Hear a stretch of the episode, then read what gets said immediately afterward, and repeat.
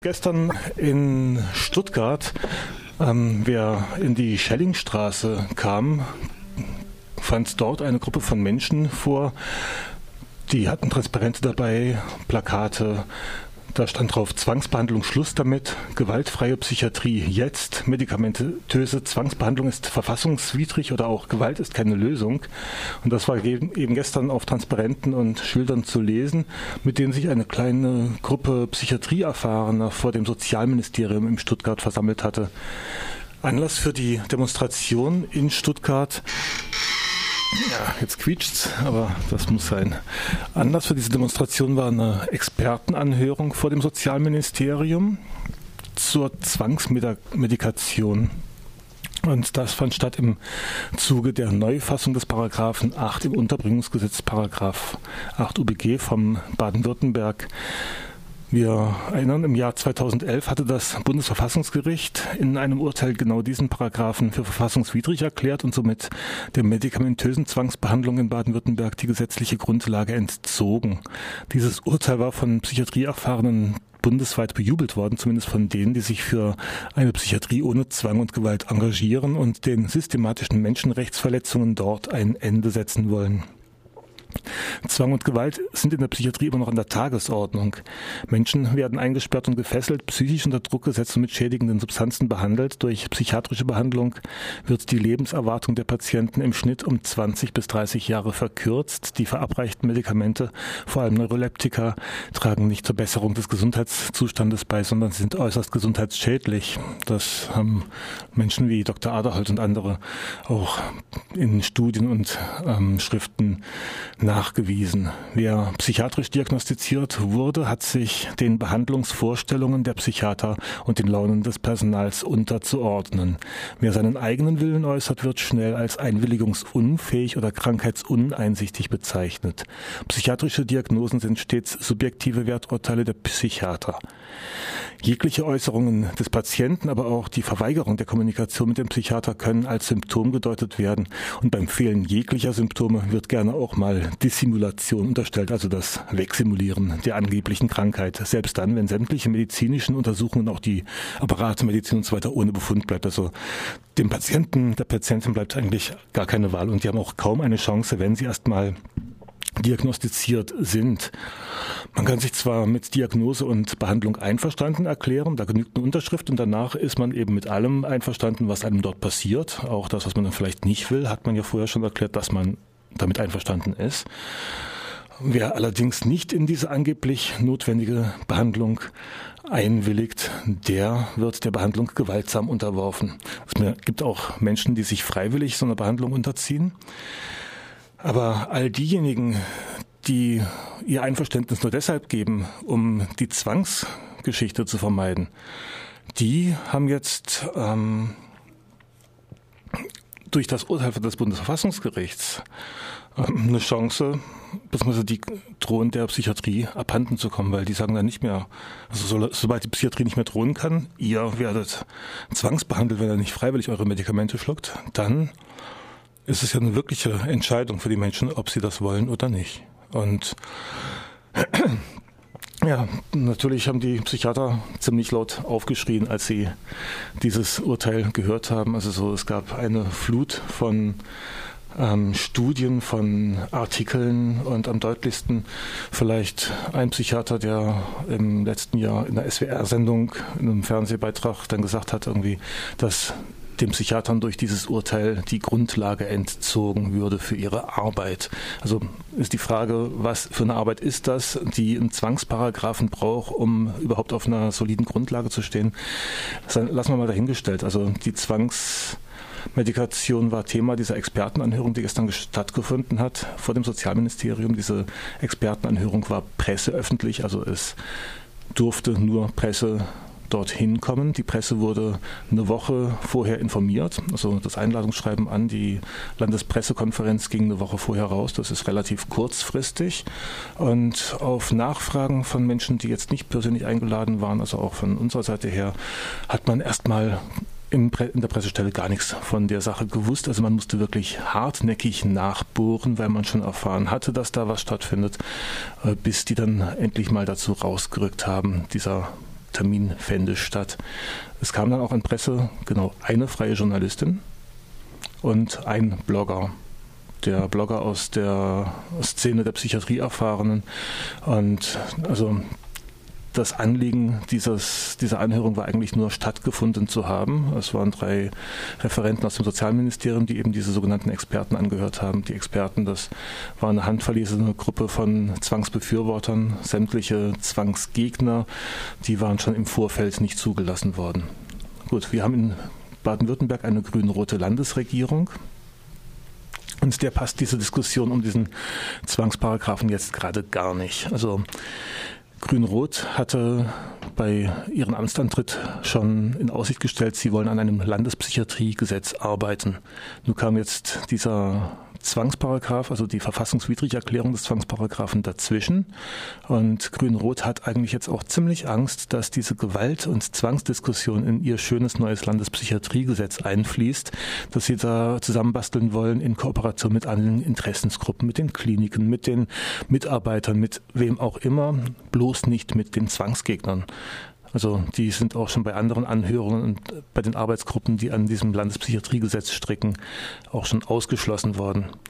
Nur gut, gestern fand eben die Anhörung statt, hätte eigentlich niemand kommen sollen. Das hätte denen gereicht, wenn es unter sich geblieben wären. Und vielleicht eine, eine obligatorische Pressevertreterin gut, aber da war halt eine Gruppe von Psychiatriegegnern, die dann auch ein bisschen laut geworden sind.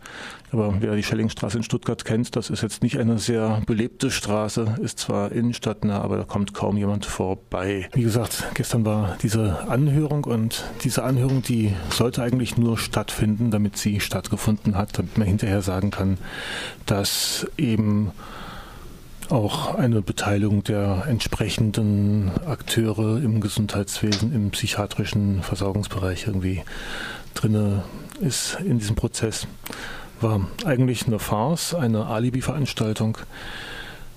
Trotzdem, wie gesagt, es waren zwei Journalisten da, eine freie Journalistin, die unter anderem für den Rundfunk, aber auch für den Spiegel arbeitet und eben ein Blogger, der auf seinem Blog Psychiatrie No Go zum Beispiel einen dicken Patzer des Herrn Steinert ähm, veröffentlicht hat. Also Herr Steinert, Tilman Steinert, er ist Chefarzt der Psychiatrie Weißenau, also ZFP Südbaden heißt das Zentrum für nee, Südwürttemberg, Zentrum für Psychiatrie Südwürttemberg.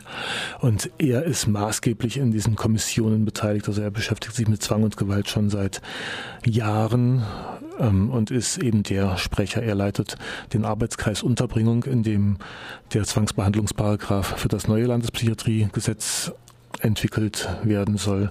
Und er leitet ebenfalls ähm, die Kommission, die eben das Sozialministerium bei der Erstellung ähm, des UBG 8 Neufassung, also des derzeitigen Unterbringungsgesetzparagraphen behandelt. Und der hat in einem Artikel, hat er dann um eben, also es wird ja sehr, sehr viel gerade geschrieben, um Zwang und Gewalt in der Psychiatrie zu rechtfertigen, um darzulegen, warum das denn unbedingt nötig ist. Und da werden immer so diese Schreckensbilder an die Wand gemalt, irgendwie von dem aggressiven Patienten und was weiß ich was alles.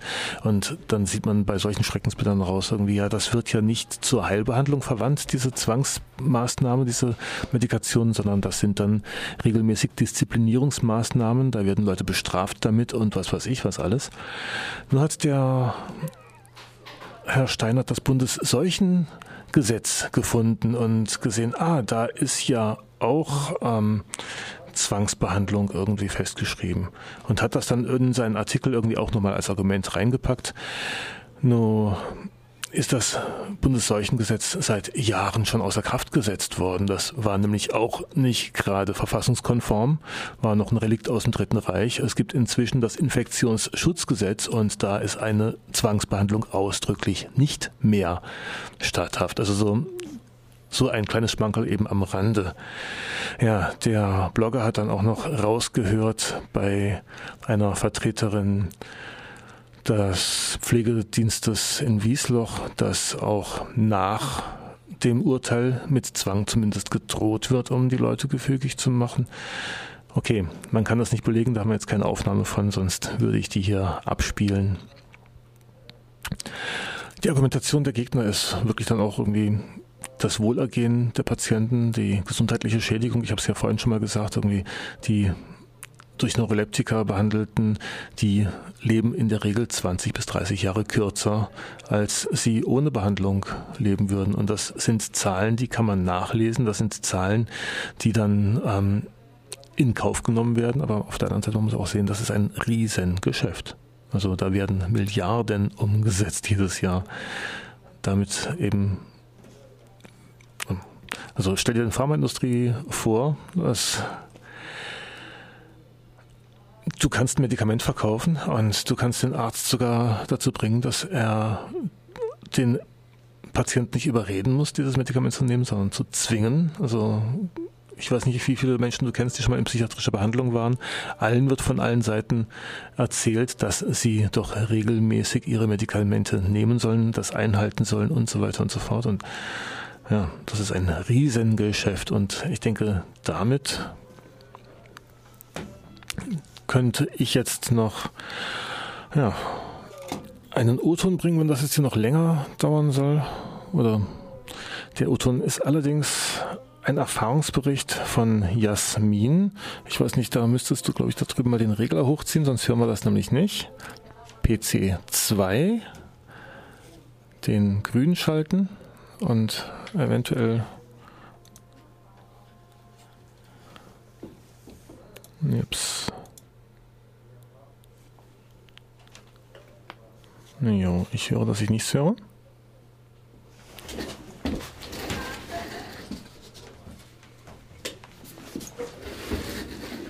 Das ist äh, so, äh, ja, es ist eigentlich unbeschreibbar. Es ist extrem qualvoll.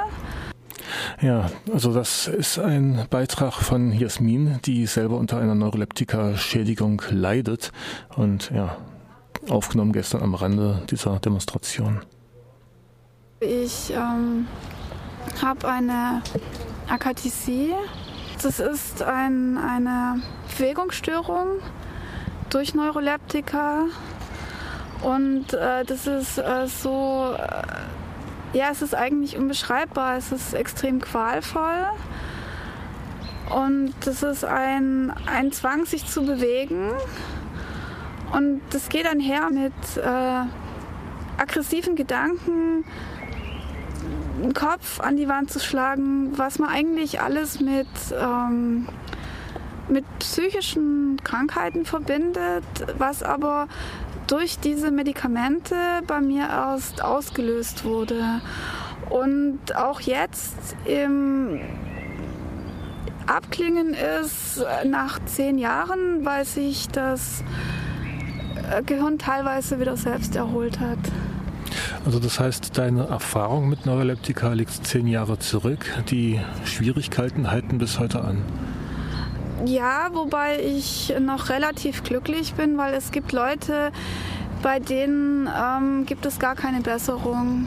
Und es gibt auch viele Leute, die sich, äh, die sich deshalb töten oder aggressiv gegen andere werden. Und ähm, das ist einfach nicht, nicht aushaltbar. Das ist, ähm, das ist eine der schlimmsten Krankheiten, die es gibt. Und ähm, ich habe selber ähm, während der ersten Jahre mehrere Selbstmordversuche gemacht. Und es ist, es ist, es ist die Hölle.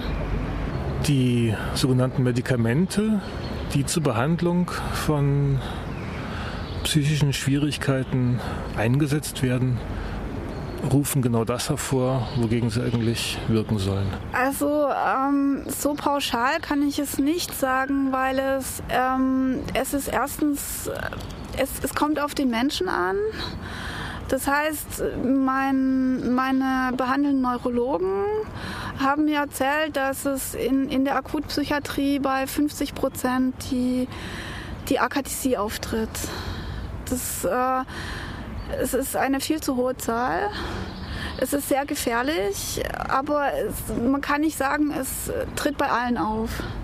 Das ist das große Problem bei Psychopharmaka, dass gerade Psychopharmaka auf jeden Menschen anders wirken und auch äh, gerade bei sehr vielen Menschen auch paradoxe Reaktionen hervorrufen. Und äh, dass das Psychopharmaka eigentlich an sich äh, sehr, sehr gefährliche Medikamente sind, die sehr vorsichtig eingesetzt werden sollten, theoretisch. Man spricht von Antipsychotika, aber gemeint sind eigentlich Mittel, die nichts anderes tun, als den Hirnstoffwechsel komplett durcheinander zu bringen. Ja, das ist leider bei mir so. Ich habe ähm, ich habe ein, eine anerkannte ähm, Schädigung der Basalganglien. Das sind, das ist ich, ich, ein Teil im Gehirn, wo Motorik und Emotionen gesteuert wird, nach Erklärung meiner Ärzte. Und ähm, Neuroleptika wirken in, in einigen wenigen Fällen gut, wenn jemand eine, einen Dopaminüberschuss im Gehirn hat. Und äh, Neuroleptika sind Dopaminrezeptorenblocker, können sie sehr sinnvoll helfen. Aber im Falle, dass das nicht vorliegt, können sie den gesamten Hirnstoffwechsel stören und schwere, schwere Verhaltensstörungen hervorbringen einfach furchtbare Zustände, die mir auch lange Zeit als psychisch ausgelegt wurden. Und das Schlimmste war, dass, ähm, dass in den Krankenakten, die, die wir nachträglich holen konnten, sogar die richtige Diagnose drin stand, die mir äh, über Jahre hinweg äh, verschwiegen wurde und behauptet wurde, das sei meine Krankheit. Die richtige Diagnose heißt? Akathisie. Akathisie ist eine, eine Schädigung, die nur durch Neuroleptika hervorgerufen werden kann. Das, äh, oder nicht nur durch Neuroleptika, aber ist im Allgemeinen eine medikamentös hervorgerufene Schädigung durch bestimmte Medikamente, die äh, einen gleichen Wirkungsmechanismus haben wie Neuroleptika. Ja, soweit mal ein Ausschnitt aus diesem Interview. In voller Länge könnt ihr das auf der Internetseite vielfalter.potspot.de nachhören. Und ja, Jasmin, sie hat in ihrer Kindheit und Jugend diese Medikamente verabreicht bekommen. Sie nimmt seit zehn Jahren keine Neuroleptika mehr und sie leidet immer noch unter den Auswirkungen. Es wird langsam besser, sagt sie. Das Gehirn regeneriert sich allmählich und sie sagt, sie ist froh. Es gibt nämlich auch genügend Leute, bei denen die Schäden gar nicht mehr weggehen.